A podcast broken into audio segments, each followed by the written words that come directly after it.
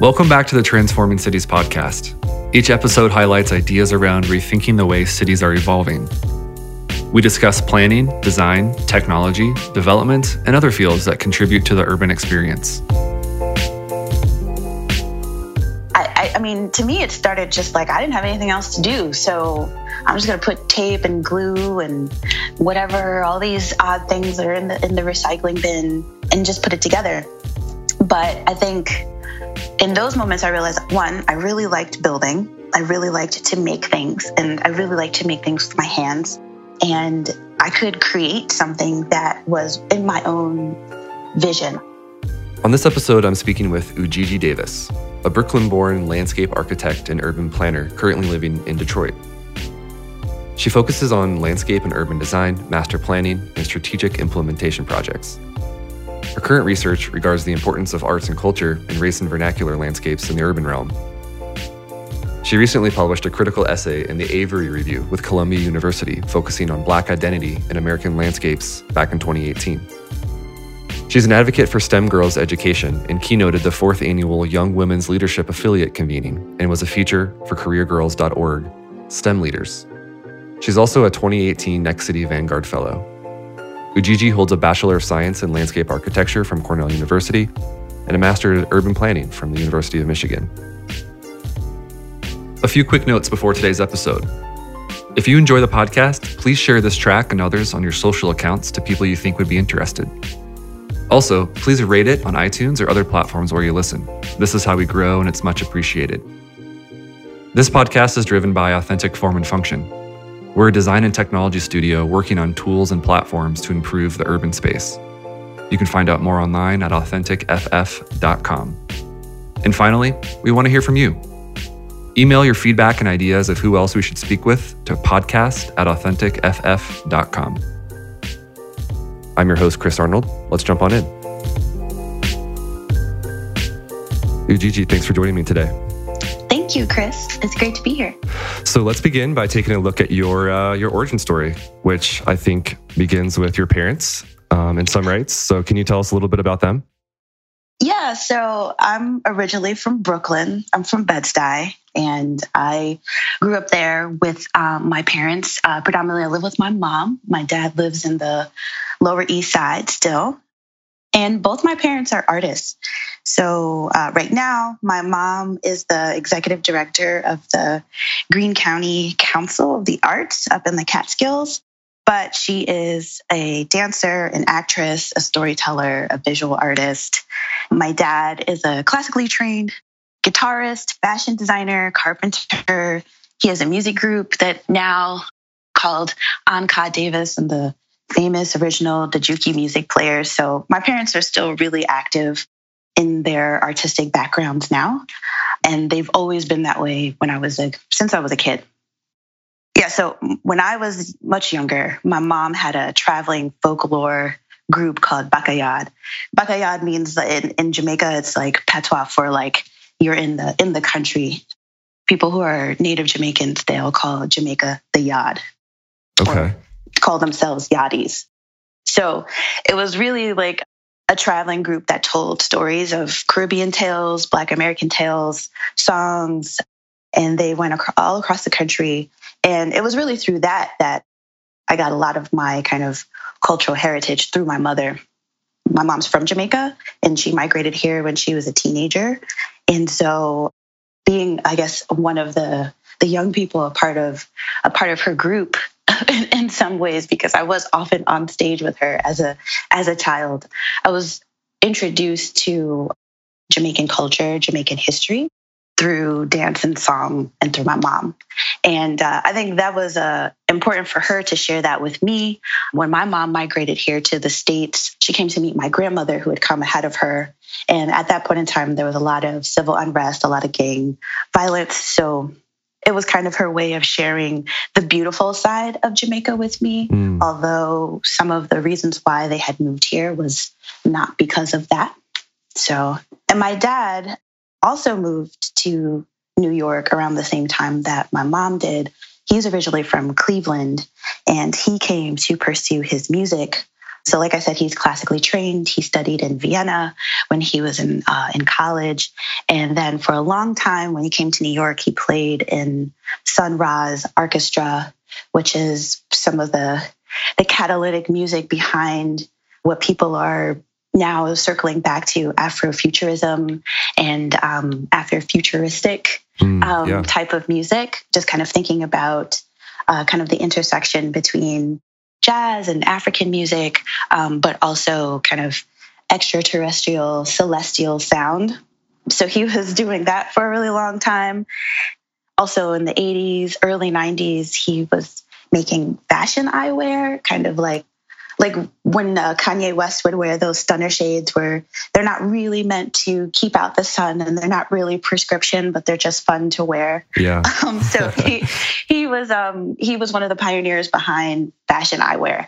So much so actually that in a Gap campaign, Gap had this really big campaign across New York where they were tagging buses and bus stops with Gap ads, and one of his glasses was featured in the campaign. No way. Of course, without his permission, without his credit. So that was a fun case that he he went to. My dad actually represented himself. And did he win? Um, he did win. Yep. Yep. And so it's um, a case that is referenced in terms of understanding intellectual property and, and, and, and art. How do you commodify okay, it? Wow. Um, and things like that. So yeah. interesting, random stuff. no, yeah, no, I, I can't shake this idea that your parents were like the stereotypically cool parents. Like you have these friends and in like elementary school or junior high that had just like cool parents. And and it makes me wonder what you were like as a kid. Did that shape you from a really early age having parents that were so artistically inclined? Did it spark architectural interest in you early on? Like how did that get started? Well i will say when i was a kid i did not think my parents were cool it was not. that, that seems like a not, theme across the board, yeah, perhaps. I just, I, I mean, my parents were, I mean, they were really expressive and artistic, and I'm happy that they enveloped me in that world where I could dance, I could act, I could play music as well. But when they would pick me up after school wearing, you know, like the most elaborate, brightly colored fabrics, or yeah. you know, headpieces, or glasses with feathers on them, like other kids' parents didn't look like that. And mm-hmm. so uh, I was just, is that your mom? Ah! it wasn't until I got to maybe junior high school that I really started to appreciate how fly my parents really are. Um, yeah. and and they're still like that. I mean, it, it's it's easy to pick them out in a crowd, and the connection to me when other people meet them, it's like, oh, you must be Gigi's parents. So totally. But I will say that being connected to the arts gave me a lot of creative freedom. And my parents did a really good job of nurturing me in that. And anything that I said that I wanted to do and try, they were really mm-hmm. supportive mm-hmm. of. And I think for a lot of times, whether it was direct or indirect, I used art as an outlet for a lot of the things that I I wanted to I was interested in or couldn't do. I guess in terms of you had mentioned architecture. Yeah. when I was in the fourth grade, I stole a chocolate bar from the corner store, Uh-oh. which of all things was a payday and is probably like the least delicious chocolate but or candy bar out there. Can it, um, can so it even be considered a candy bar? Let's be honest. I don't know. It's like a really salty granola bar. I don't isn't know. It, isn't it, it basically like a bunch of peanuts smashed together with some chocolate on top? I think it's like a peanut bar, right? It's a it is a peanut bar, and yeah. I actually remember the the commercial that made me think, oh, I should totally eat this. And it was like an elephant was eating it, and I was gullible. I thought that yeah. well, if animals if are doing elephant it, could like it, yep. anyone could. and as I look back, it totally wasn't worth it. It wasn't good enough for what was to follow. so, so my mom caught me in the store. I'm just not a good thief. I didn't grow up stealing, so I just picked it up and put it in my pocket. And she was, of course, really furious. Of course, really embarrassed because this was like a community store that we go to all the time. And when I got home, part of my punishment was to give away all of my toys. And um, she was like, and that, she was like, so you know what it feels like to be robbed of something. And in that, I had to give away my dollhouse, which was like a small kind of clunky plastic Fisher Price kind of dollhouse. Mm-hmm. Um, but I really loved it. And I used to play with it for hours, and that really hurt the most. And I that's when I knew what what stealing, how on the other end, what it meant to be robbed of something or for someone to take something that you really, really wanted and really loved. And um, I'd come home from school and just have, you know, after I do homework and after I do all the other after school programs that I was doing, I didn't have anything to do. So I started to build my own dollhouse. And I would use like old cornflake Cheerio cereal boxes, pasta boxes to make the frame of the house. I had a little gable. I used pencils and like other like popsicle sticks to make beams so I could make floors, upper floors. And I just took like different pieces of trash or recyclables or things that I knew no one was going to use to make furniture to really make this house. Yeah. And after I built it almost entirely, I didn't have any, I didn't have a doll even to inhabit it. So um, I remember that my mom gifted me with this small Barbie Kelly doll, which was the only thing that would actually fit inside. And I would start to like uh, make clothes for her. My mom taught me how to sew, and and that's what I did. I, and I, I like started to make this place. And I, I, mean, to me, it started just like I didn't have anything else to do, so I'm just going to put tape and glue and whatever, all these odd things that are in the in the recycling bin, and just put it together. But I think in those moments, I realized one, I really liked building. I really liked to make things, and I really liked to make things with my hands. And I could create something that was in my own vision. I don't. That sounds a little God complex, but um, I could create my own world. yeah, right. No, it makes sense. Um, and then when when I the family would move, I'd break the boxes up and move them to another box and just do it all over again. And that was something that to me was just something to pass the time. But looking back now, that was definitely something that was the the building blocks for the career that I chose. Yeah. Um, and even at that time, I wanted to be a doctor, but I moved into design, which now it all seems to make sense. And so back then, you didn't even really consider it as like I'm designing something or I'm building Mm-mm. this thing or architecture related. It's just like a, it was a younger child basically exploring physical design and and just kind of tinkering around. But it became something you were sounds like pretty enthralled with. Yeah, it, it definitely consumed a lot of my time until I, you know, I had another interest which was, you know, I don't know, uh, maybe I was dancing and I didn't have time or something like that. But yeah, yeah, I didn't, I didn't think it was design. I don't, uh, to be honest, I don't even think that I knew that the definition of design could be attributed to what I was doing. Right. So, yeah.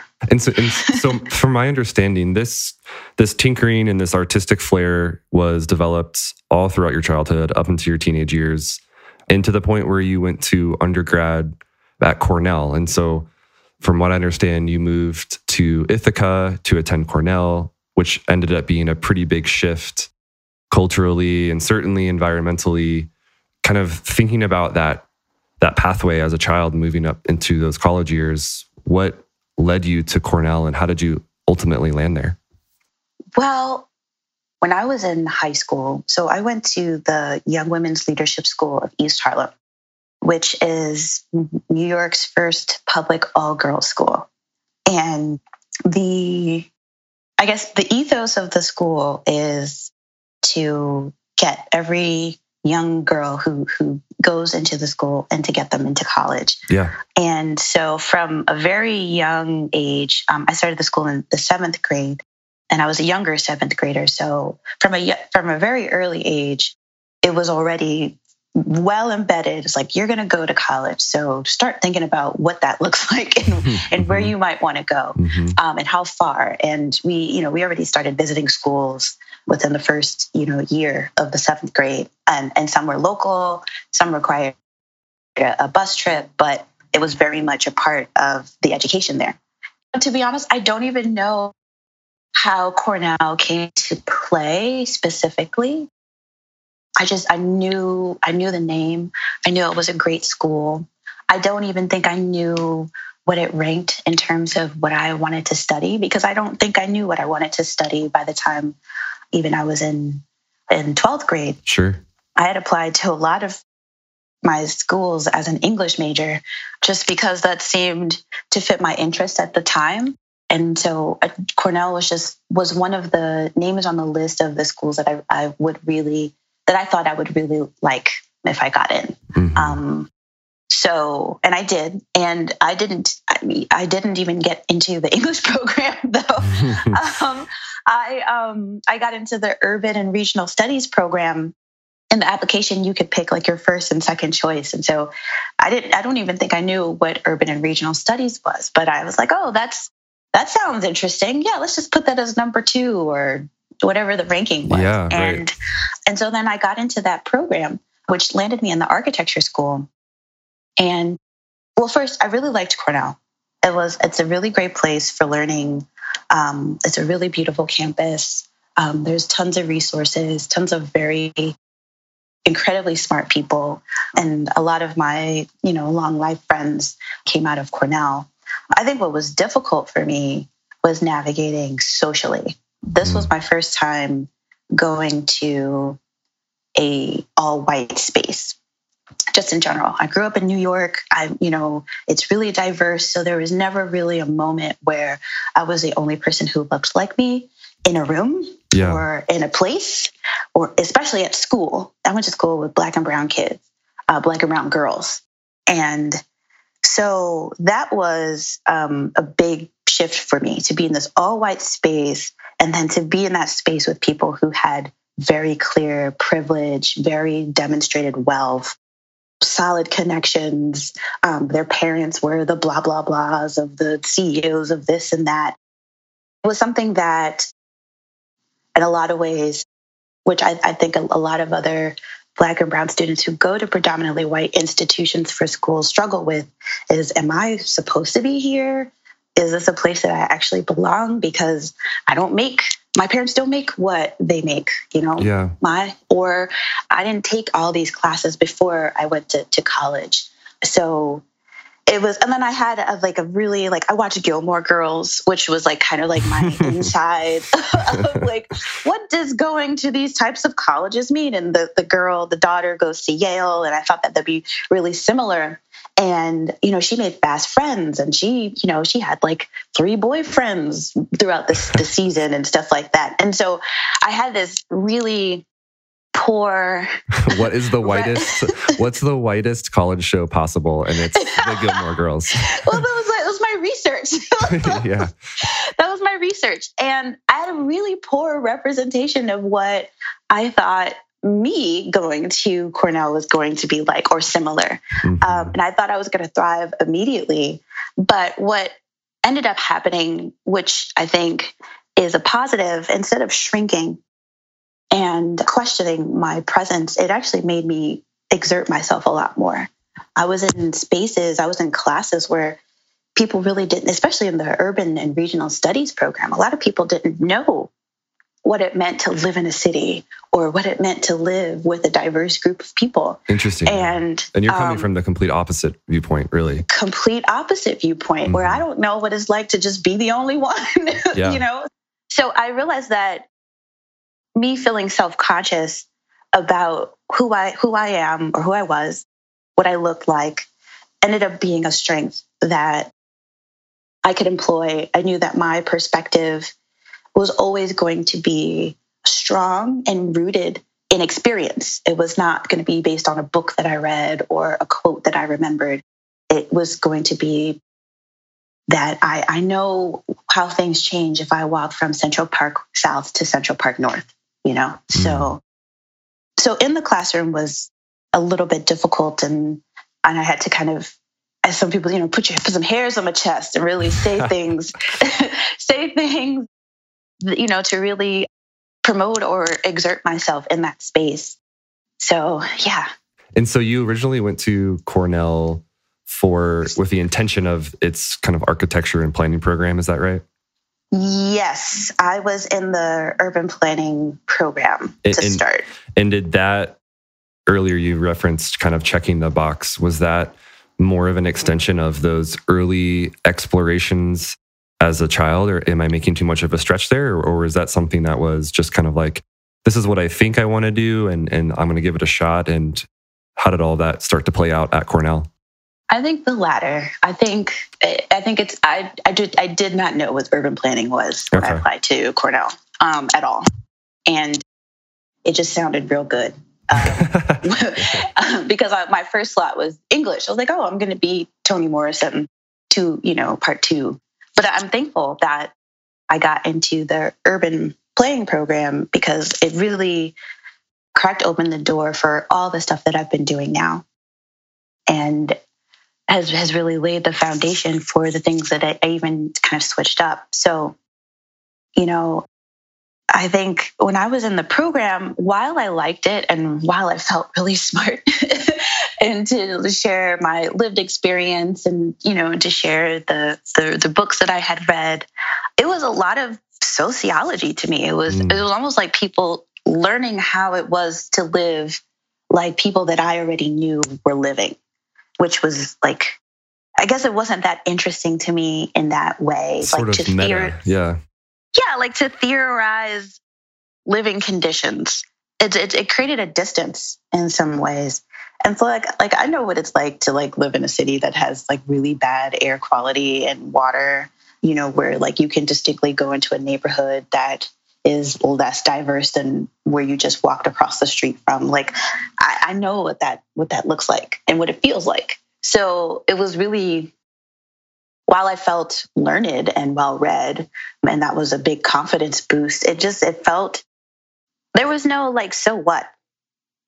Yeah. You know? It's like, okay, so we know that people live in these conditions and what are we gonna do about it? And so that's that's what i wanted to know. How do you how do you make change? And and how does it how do you do something in a way that m- matters to the people that you're claiming to make change for? Yeah. And so i that's when i actually transferred. I left the, the planning program because i didn't feel like we were doubling down on the so what. And that to me was was it was a, waste of conversation. And so you you transferred into the landscape architecture department in an attempt to learn about that how question. How do we change environment? How do we make it mean something? And what did you start to learn when you were in that program? So, well, one, I learned I learned what design was, which was like, I guess, the full circle moment of being in my bedroom on my floor, tearing up cardboard together and gluing it back. So I learned what design was, and I learned what design could do. And in this case, through the landscape architecture program at Cornell, I was taught that design is, is a problem solving tool. That's, that's what it is and you can do it. There, there are moments where you can do it very elegant, and it, it, it, it manifests in a in a very physical, beautiful way. Or you can solve that problem kind of like clunky, and it doesn't look as sexy as you want it to, but it does the job. And we learned, in addition to you know design in terms of how do we get someone from point A to point B in a physical setting, or um, it was really about how do we use natural systems. How do we manipulate natural systems to do what we want them to mm. do to evoke the change that we think needs to happen? So how does water run across the site and how can you redirect it to you know to make sure that it doesn't get polluted? Or or how do you use certain plants to clean the air or to clean the water? It was like real tangible stuff. It was the real tangible solutions and granted, it's still a design program and you're still working relatively in a vacuum. So you've yet to actually see how your ideas manifest. But to me, it, it solved the so what. It was like I learned mm. that I could manipulate the landscape as a way to improve natural systems and, and human relationships with either the environment or with each other. And that to me was everything that I wasn't getting from the program before. And I think that's where it all clicked. And I was like, oh, this is the field that I need to be in. And it's really about outside and how do we get people to be out there and, and to love and value the places that they're, uh, they are in and to feel valued because those places have been invested in in these types of ways. And so I think that's when things made sense and I haven't looked back. Let's put a pin in that because we're going to come back to that after a little bit. But I want to switch gears and bring up one of the main reasons why I came across you and how I came across your work is because of your research. So mm. you you dive deep into African American history, how that intersects the history of land usage and, and many more topics beyond land usage. I should add. But I want to know how did you first find your way into your own research projects? Because these aren't things that you're necessarily getting paid for, they're just personal projects and things that you're interested in. So, talk to us a little bit about that. So, I think first, I come from a family of researchers. With my mom being really invested in her heritage um, and her Jamaican culture, she has spent a lot of time especially in her younger years, going back and forth and interviewing family members, writing down things that she remembers, and just kind of piecing stories together of our of our family and who you know and sometimes it's as simple as a family you know it's a family tree who married who yeah. so and so had 12 kids so right. where are they now? And so she she did uh, that for a really long time. And on my dad's side my grandmother who's passed now she was a big researcher. My grandfather, who she married, was orphaned in the 30s during the Great Depression. And um, as a young Black child, and also for the, the states to have like a really infantile type of foster care system, which kind of really didn't exist, it was really within the church. There's a lot of things that got lost people. My grandfather was separated from his brother several times, but they miraculously found each other again in Ohio. So, in my grandmother's assistance of helping my grandfather find out who his parents were and what happened to him, she ended up finding a lot of information about her family. So, both my grandmother and my mother have documented uh, information of whether it's family history or family folklore.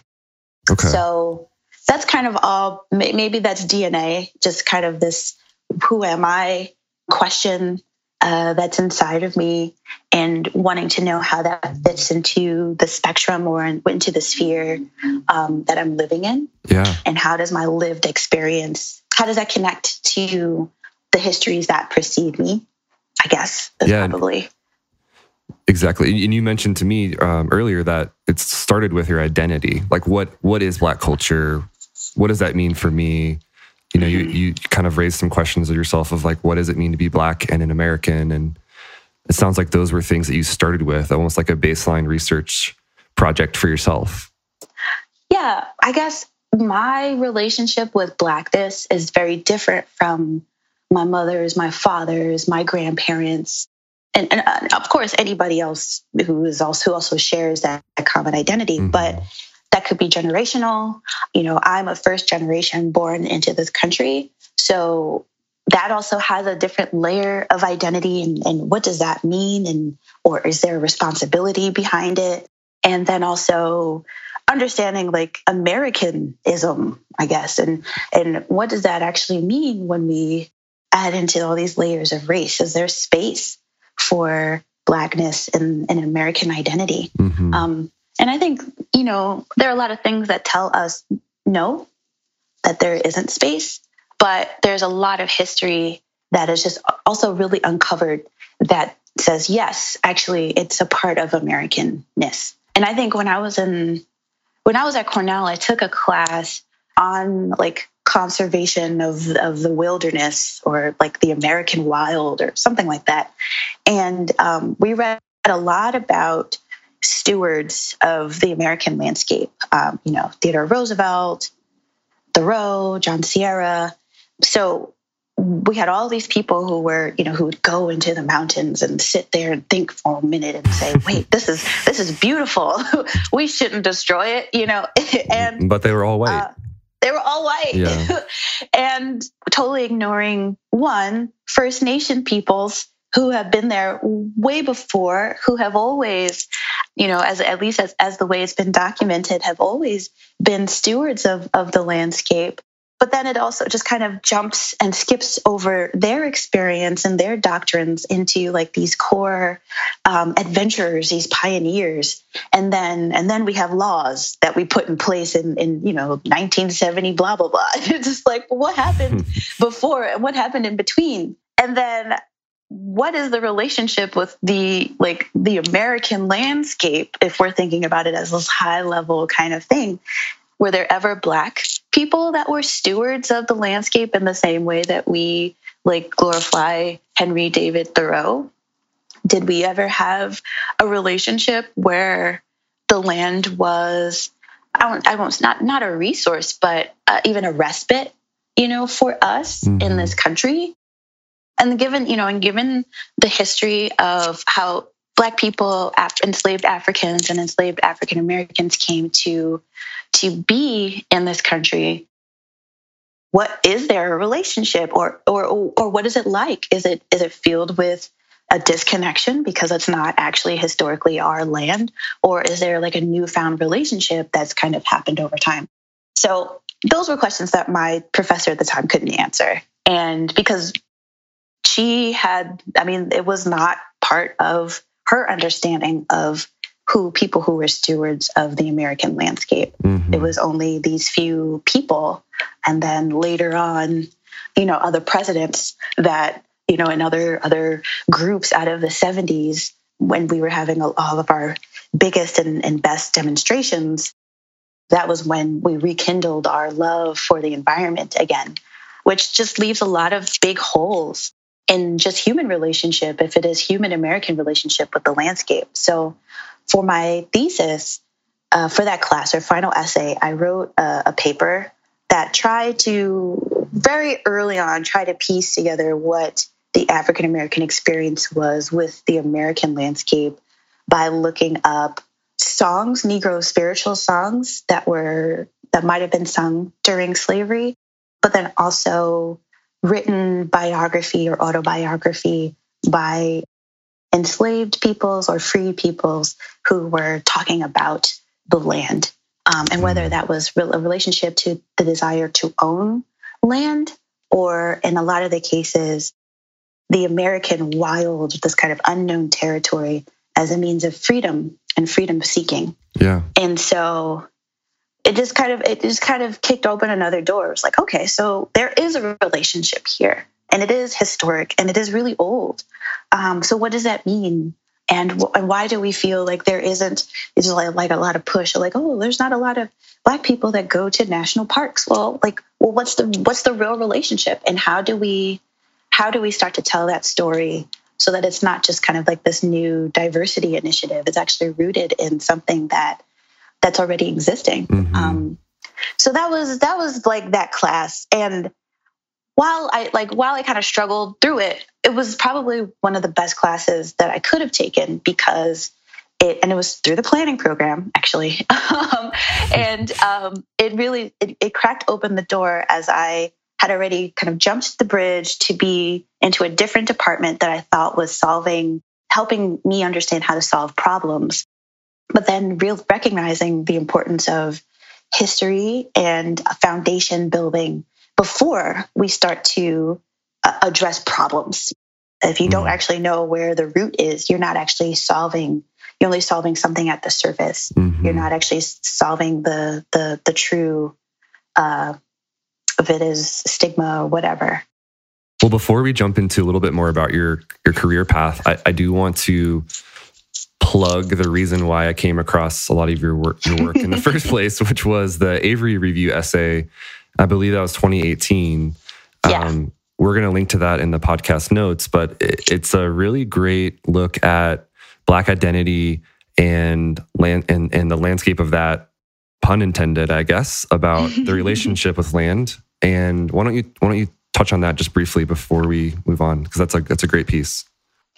Yeah. So I titled I titled the Avery essay "The Bottom: The Emergence and Erasure of Black American Landscapes," and I start not to like be a spoiler alert, but I start with trying to define, or if not, help to define a term called the bottom, which is something that comes up a lot in uh, literature um, that's detailing Black experience in, in, in this country. Mm-hmm. Um, but also, it's a it's a historic term that means a couple different things in different parts of the country. And so, the bottom, if if those are interested, for those who are interested in looking it up, is oftentimes a term given to the urban areas that Black people live in. It just it it, uh, it kind of manifests that definition manifests in different ways. People here in Detroit, there's an, uh, a historic neighborhood called Black Bottom, and I think there's a little bit of questioning about what the origins of that is. Um, some people say that it's uh, based on the actual soil type and the actual landscape type of being marshy. Hmm. Yeah. Um, and some people also think that it's it's a it's a racialized term because it wasn't called that um, until Black people lived there. So okay. So the bottom comes up as a term, uh, especially in the between in the 30s, 40s across the country. You can think even Louisville, Kentucky, Nashville, a lot of different places where there were very uh, small, very dense black enclaves. And what's, I guess, what's interesting, or maybe not so interesting, but maybe frustrating, is that a lot of those neighborhoods, those enclaves, don't exist anymore. And a lot of them had reached a, peak moment of uh, wealth building and having a, lot, a high concentration of professionals and and honestly uh, thriving within a segregated, a lawfully segregated country, in which Black people and other people of color who are living in, in this country were not allowed to be patrons or to be patronized by um, their white counterparts uh, who lived in the same city. Mm. Um, they could they couldn't live together through discriminatory housing and mortgage lending practices. They couldn't dine together. They went to separate theaters or had separate entrances. So a lot, you know, that the kind of separate but equal kind of rationale that was had not really been fully abolished. And so these were enclaves that thrived despite of that by only patronizing within its own community, only being able to lend um, housing and, and, and loans to people within their community. Mm. But interestingly enough, in the by the mid 50s to the early 70s, a lot of these neighborhoods are completely obliterated. And their place, oftentimes is a is a highway. mm. So the the essay kind of goes into the history of what it means, what what a bottom is, um, and and and how what how it came to be. I touch on two precedents. One maybe about 50 years old, and then one that's even older than that, and just really thinking about what what has been the historic facilitation of one bringing these these um, enclaves up but then also tearing them down. Mm-hmm. And what can we learn from that history? That is, it's a cycle. It has continued to happen throughout time. It's it's never been pinpointed at one point in time. And so when we start to think about urban development again now, and and thinking about other other cities like Buffalo, Cleveland, things that have been uh, long depressed from the loss of industry, and there's a new kind of appetite to to be building there. What is it that we can learn from you know the history that we've that we've employed? And what what can we do differently or if we can at all? And it, it focuses around black experience and and and black relationship with land here. And if there really if there is any allowance to have a continuous relationship mm. the avery review essay we will link to that in uh, the podcast notes highly recommended one of the examples that you're alluding to is a very, very prominent example in the American landscape of history and and certainly a big cultural piece of uh, the New York City area. So I I highly recommend that uh, for all the listeners to take a look at. Let's pivot back into your career path and and you know today you you're in Detroit. You work for Smith Group, but you started back in New York City where your uh, where your roots are, and you worked at both Estee Lauder and the Central Park Conservancy. I'm curious how these jobs more or less primed you for the migration to the Midwest where you're living today. yeah, so I started with Estee Lauder working in their design office for retail design and construction.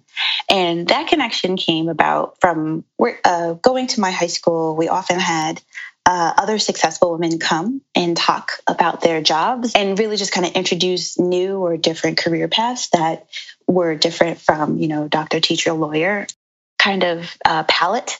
And um, so through that, I met some women that worked at Estee Lauder and they were great mentors. They are great mentors. And um, when I graduated from Cornell, I was able to apply into their internship program, which landed me in the retail design and construction office mm. for about half a year.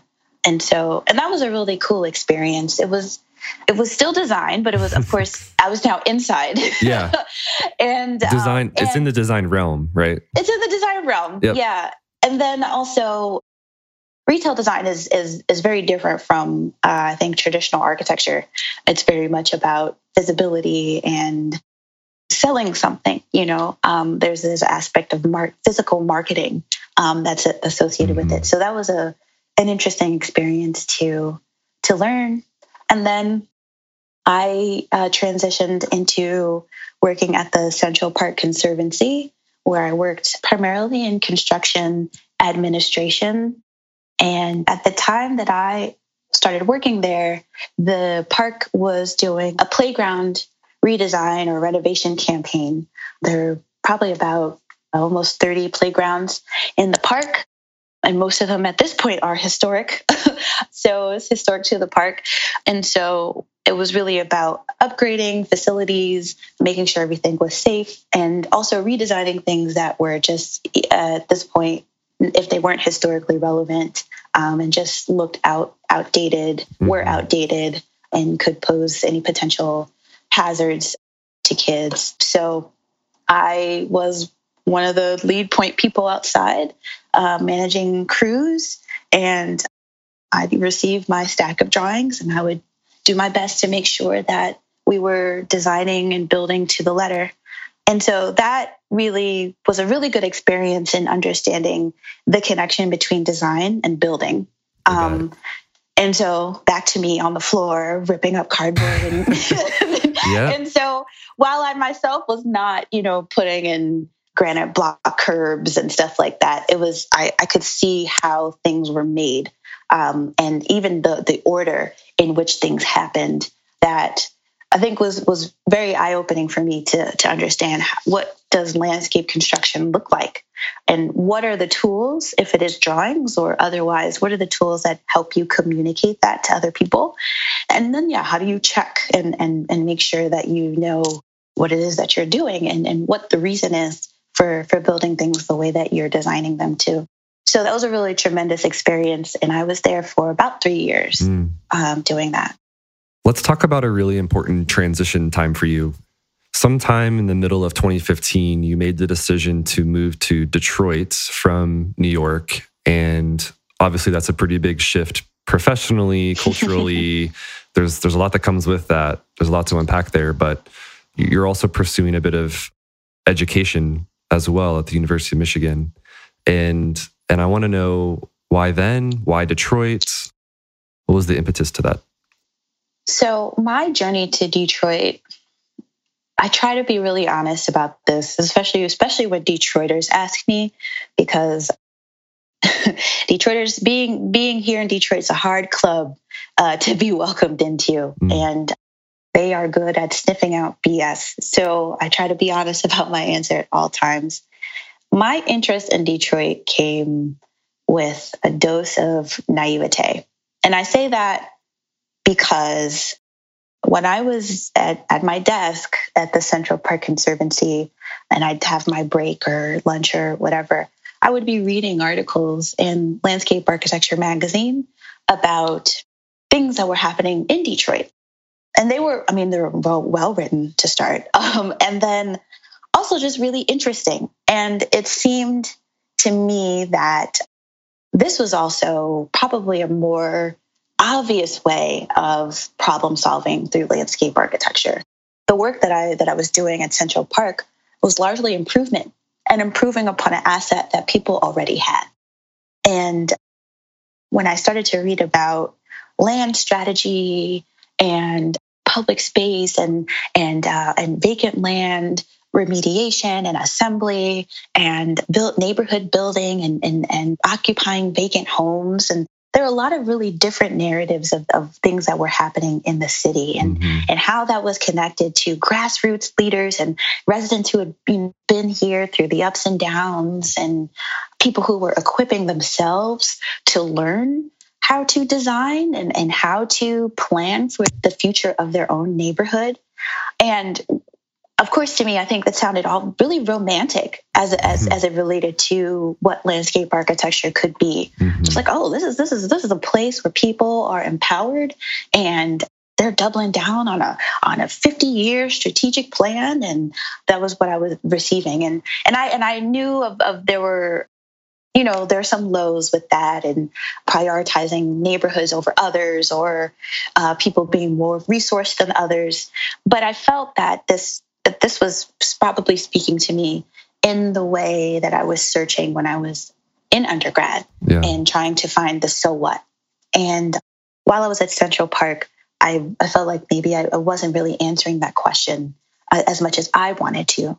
And I thought, well, this is a great place to be an agent for like a lot of these local organizations that are really trying to, you know, bootstrap their way back to the Detroit that they knew. Mm-hmm. Um, and so, what I started to do, unbeknownst to most people at the office, I started to highlight names in these articles. I'd rip, rip the article out, I would um, circle the organizations, and I just started cold calling a bunch of these people.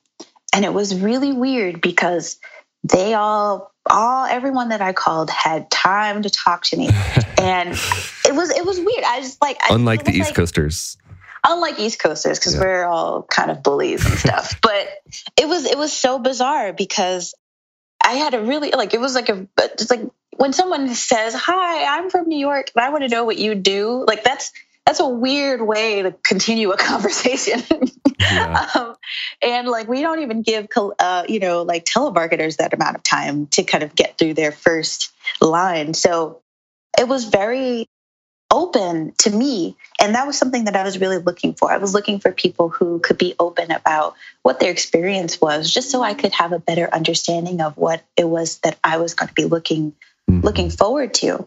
But that was how I built my base network was through calling people, asking if they had five, ten minutes to talk, and those talks turning into an hour sometimes I'd even go into the bathroom and tell tell people like oh, I don't feel well. I I got to go and sit in the bathroom for a while, and I would be on the phone talking to people and taking notes.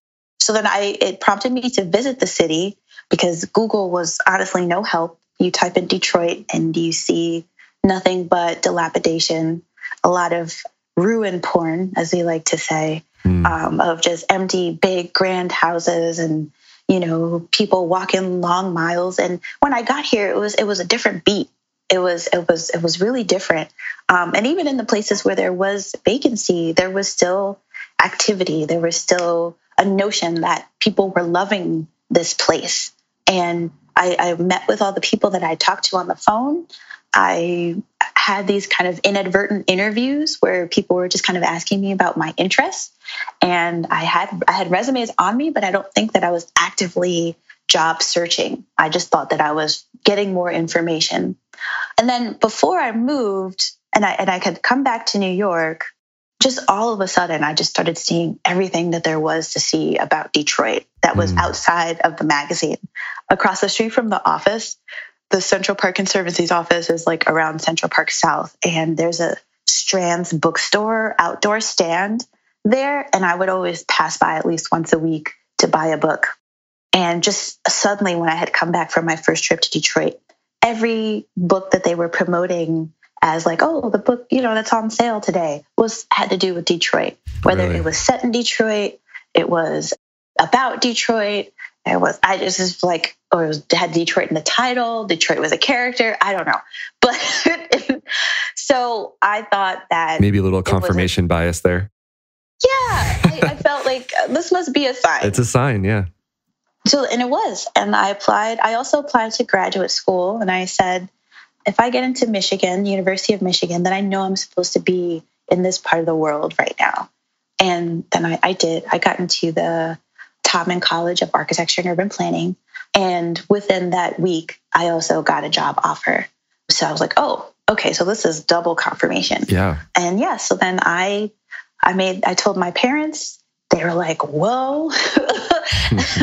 they didn't they had never been to Detroit. They never really had a relationship with Detroit, but each of them had all moved, you know, from places that were very different from where they had grown up. So they they completely understood and they were really excited.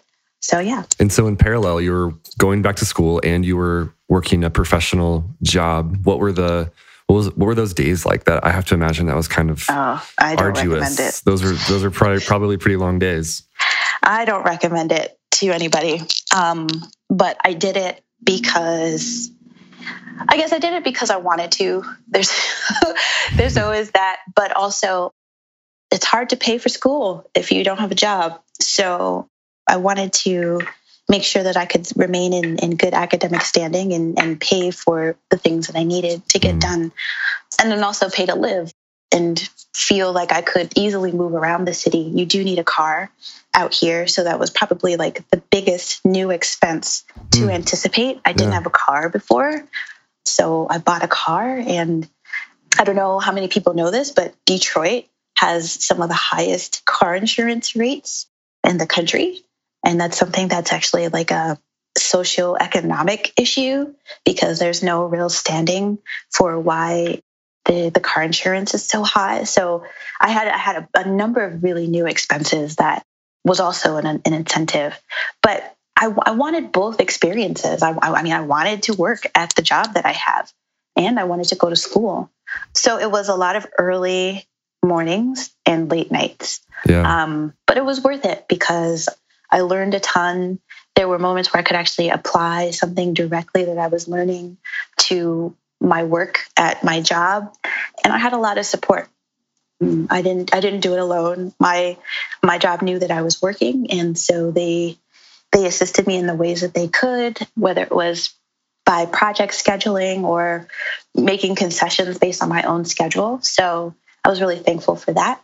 And then they, I even had um, mentors from my job even kind of make comments on my my thesis. So mm. everything, everyone was very supportive of of what I was doing. Um, so I will say I was tired for two years straight. I was absolutely tired, but I don't think for me it couldn't have happened any other way. Well, I have to imagine you're you're still tired because let's talk about the things that you are doing. That's a great segue, both with your own projects and the teaching that you're doing today. You still keep quite busy. Um, personally, research, uh, University of Michigan teaching. What are you working on outside of quote unquote work? And what are you up to today? Why, why are you doing those things? Like, what's that connection for you? Ooh, that's a good question. Why am I doing these things? um, well, I guess I, I, I like I like it. I like it. I don't like the tired part, but I recognize the sacrifice made to do the things that you really love to do. So, research, what you mentioned first, that's something that's always kind of in the back of my mind. I do want to build on the the essay that I wrote for the Avery and I, I think there's there's moments to dive deeper, and I'm I'm eager to kind of see where that could go. Teaching, I'm getting into teaching. I really like it, but I am not sure if I'm actually a good teacher yet. Um, teaching teaching's very hard. It is really hard. I think So I taught a class last summer at the University of Michigan for their semester in Detroit program. And it's really cool. They, they get students, some who are from the city, but mostly students who are not. And they live together, they work for different kind of local grassroots organizations, and they take classes together. And so my class was one of their electives around arts and culture as an economic vehicle for cities and thinking about Detroit as a, a case study. And uh, we we had it was a really we had some really great discussions, really great readings. I got some good pointers of constructive criticism from them in terms of how to how to make the class stronger. But ultimately, we also toured a lot of neighborhoods, a lot of places that even some of the native Detroiter students hadn't been to before or hadn't really spent a lot of time. Eastern Market, Mexican Town. I even took them to the Underground Techno Museum, which is apparently really hard to get into. You have to know someone who knows somebody. And so, I mean, honestly, throughout it all, I thought I was doing a terrible job, but I was really surprised at the end when they, as there are some people who exclaimed that this was their favorite class of the summer. So oh, wow. that made me feel really good. I'm actually also going to be teaching at the University of Detroit Mercy in January. I'll be teaching my first design class, just a foundational landscape architectural class for the Master of Architecture students who are at the at that school. So I'm really excited and I have some I do have some more work to do to kind of get that syllabus together. So I really like teaching and I really want to be better. So I'm I'm fortunate for the opportunities to to try again that people are, are entrusting me with their students' education to mm. a certain extent. um, so, and then I guess back to the research side, I've been tapped by um, some other researchers that uh, have been working in uh, codifying a genre or a doctrine within architecture called hip hop architecture, which is really I guess the base the base consideration is of all the cultural movements that we've had, classical, baroque, brutalist, as this manifests into physical and musical manifestations, I guess, not to be redundant, but where does hip hop land um, as a cultural revolution in the realm of architecture? Hmm. Um, and so if we have all, you know, Renaissance period, classical period, if we have all these other periods that have come uh, into fruition through dance, music, visual arts, painting, and also architecture, where does hip hop land within that as well? Yeah. Um, so I'm fortunate to have the chance to work with them. Sekou Cooke from Syracuse University is currently publishing a book around it. He also held uh, an exhibition last year at the Center for Architecture in New York, in which he enlisted some of uh, a ton of other architects and designers who kind of helped to fill in the, these gaps of, of kind of what we are understanding to be hip hop architecture. Mm. And one of my mentors, who was also my professor at Michigan, uh, we call him the OG of hip hop architecture, Craig L. Wilkins and he was probably one of he was the first person to coin the term and create uh, some of the first uh, language and research behind it and so i'm lucky when i get to have a drink with him and yeah. pick each other's brains so that's something that is uh, also emerging um, which i think is a really exciting type of space to be in and really thinking about the cultural, if anything, at, at a baseline level, cultural influences and what it is that we can learn from them as a means to identify the problem within the problem solving tools of design, be it architecture, landscape architecture, or planning. So, yeah, mm. so I don't have a date for that, so I can't really shout them out, but it's coming, coming soon. well, I'm gonna, I'm gonna, I was rapid fire taking notes here. I'm gonna make sure that we link to Sekou Cooke and Craig Wilkins in the podcast notes as well. So um, we can have a few follow ups there and and also make sure to reference hip hop architecture as well, because I know there's a few things percolating there. Yeah. Um, as we look ahead here and start to wrap up, I, I want to get a sense for what you're excited about. You know, you have a lot on your plate. It seems like you're doing a lot of really interesting things. You're you're spending your time in a few different buckets, putting your putting yourself in a few different buckets.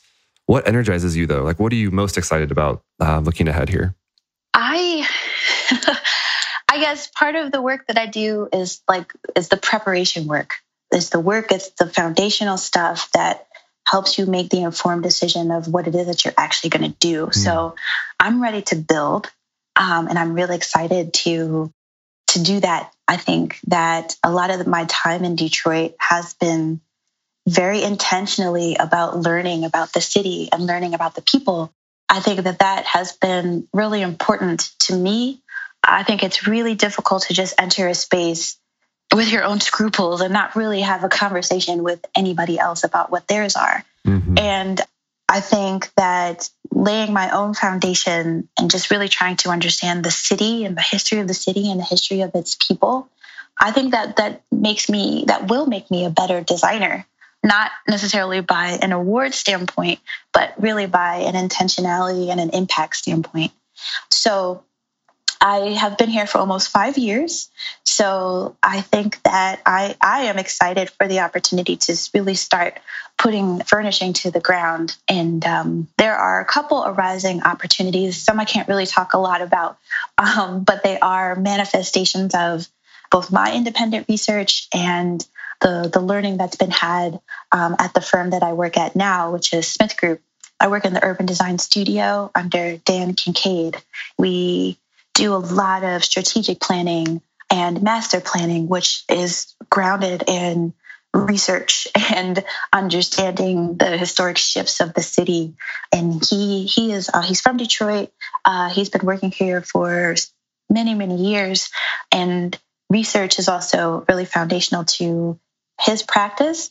And so there's a really great mesh there in how how we as researchers around design use that as a foundation to implement or suggest solutions to to issues. So hmm. um, I think I've hit the five the five year mark now of kind of kind of observing and waiting, and I'm really eager to start to build. So I love it. And also being a better learning how to be a better teacher i think a lifelong uh lifelong pursuit i'm sure um, right well one of my favorite questions to ask and, and arguably my favorite is what i call the final question and it is given all of your experience and your background and your thoughtfulness regarding uh, your prof- professionalism and your giving back natures your giving back tendencies i want to know from you tell us who we should be paying attention to that's doing groundbreaking or inspiring work out there?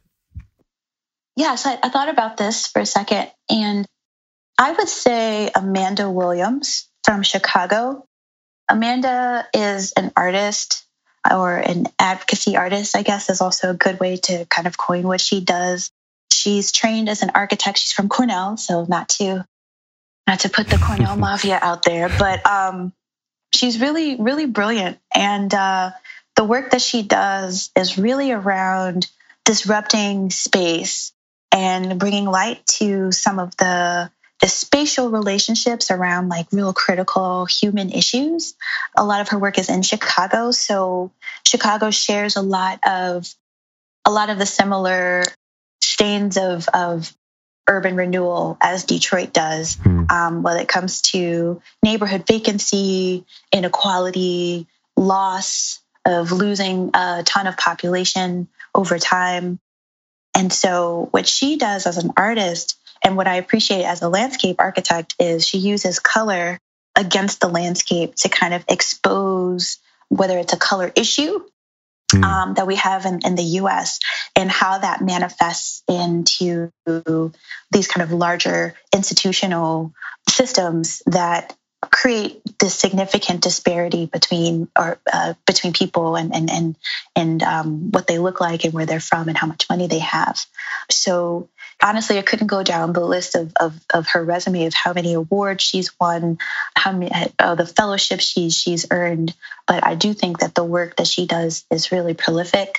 It's simple, but it packs a really powerful punch, and I think that she is somebody that although she is not a landscape architect, I think she is somebody that other landscape architects should look toward as mm. someone who does these types of interventions in the landscape to really kind of provoke a reaction around disparity. So that's uh, that's my plug. Amanda Williams, we will be linking to her work as well in the podcast notes, but more importantly, Ujiji, you've done it. We've made it to the end. And what I want to do, one more thing here is roll out the red carpet for you. I want you to tell us what you're up to and where the rest of the world can find you online. Um, so I'm still in Detroit. So find me downtown or on the east side. I probably the best place to find me is on Twitter at B U T T A P H R O, Buttaphro. And that's where you can kind of be up on all my antics and all my updates. And that's that's the best place I can I can tell anyone. Ujiji, thank you so much again for your time today. Thank you. Transforming Cities is brought to you by Authentic Form and Function, the digital design and development team that just might be a perfect fit for your next urban project. If you're a new listener, you can follow along at authenticff.com slash transforming cities, or you can simply subscribe through your favorite apps, including iTunes, Spotify, or Stitcher. Thanks for joining us.